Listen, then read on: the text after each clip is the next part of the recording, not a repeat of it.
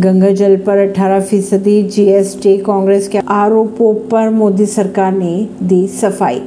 कांग्रेस ने गुरुवार को गंगा जल पर 18 प्रतिशत जीएसटी लगाने के आरोप लगाते हुए मोदी सरकार की आलोचना की। इसे लूट और पाखंड का नाम दिया गया। इस पर central board of indirect taxes and customs की तरफ़ से बयान जारी किया गया। कहा यह जा रहा है कि देश भर में पूजा के लिए इस्तेमाल होने वाले गंगा जल और पूजा सामग्री को जीएसटी के दायरे से बाहर ही रखा गया है। बात अगर 18-19 मई 2017 और 3 जून 2017 को पूजा सामग्री पर जीएसटी को लेकर जीएसटी काउंसलिंग की चौदहवीं और पंद्रहवीं बैठक में विस्तृत चर्चा भी की गई। और ये कहा गया है कि इसे जीएसटी के स्लैब से बाहर रखने का फैसला लिया गया था। इसीलिए पूजा में शामिल सभी सामानों को जीएसटी से बाहर ही रखा गया है।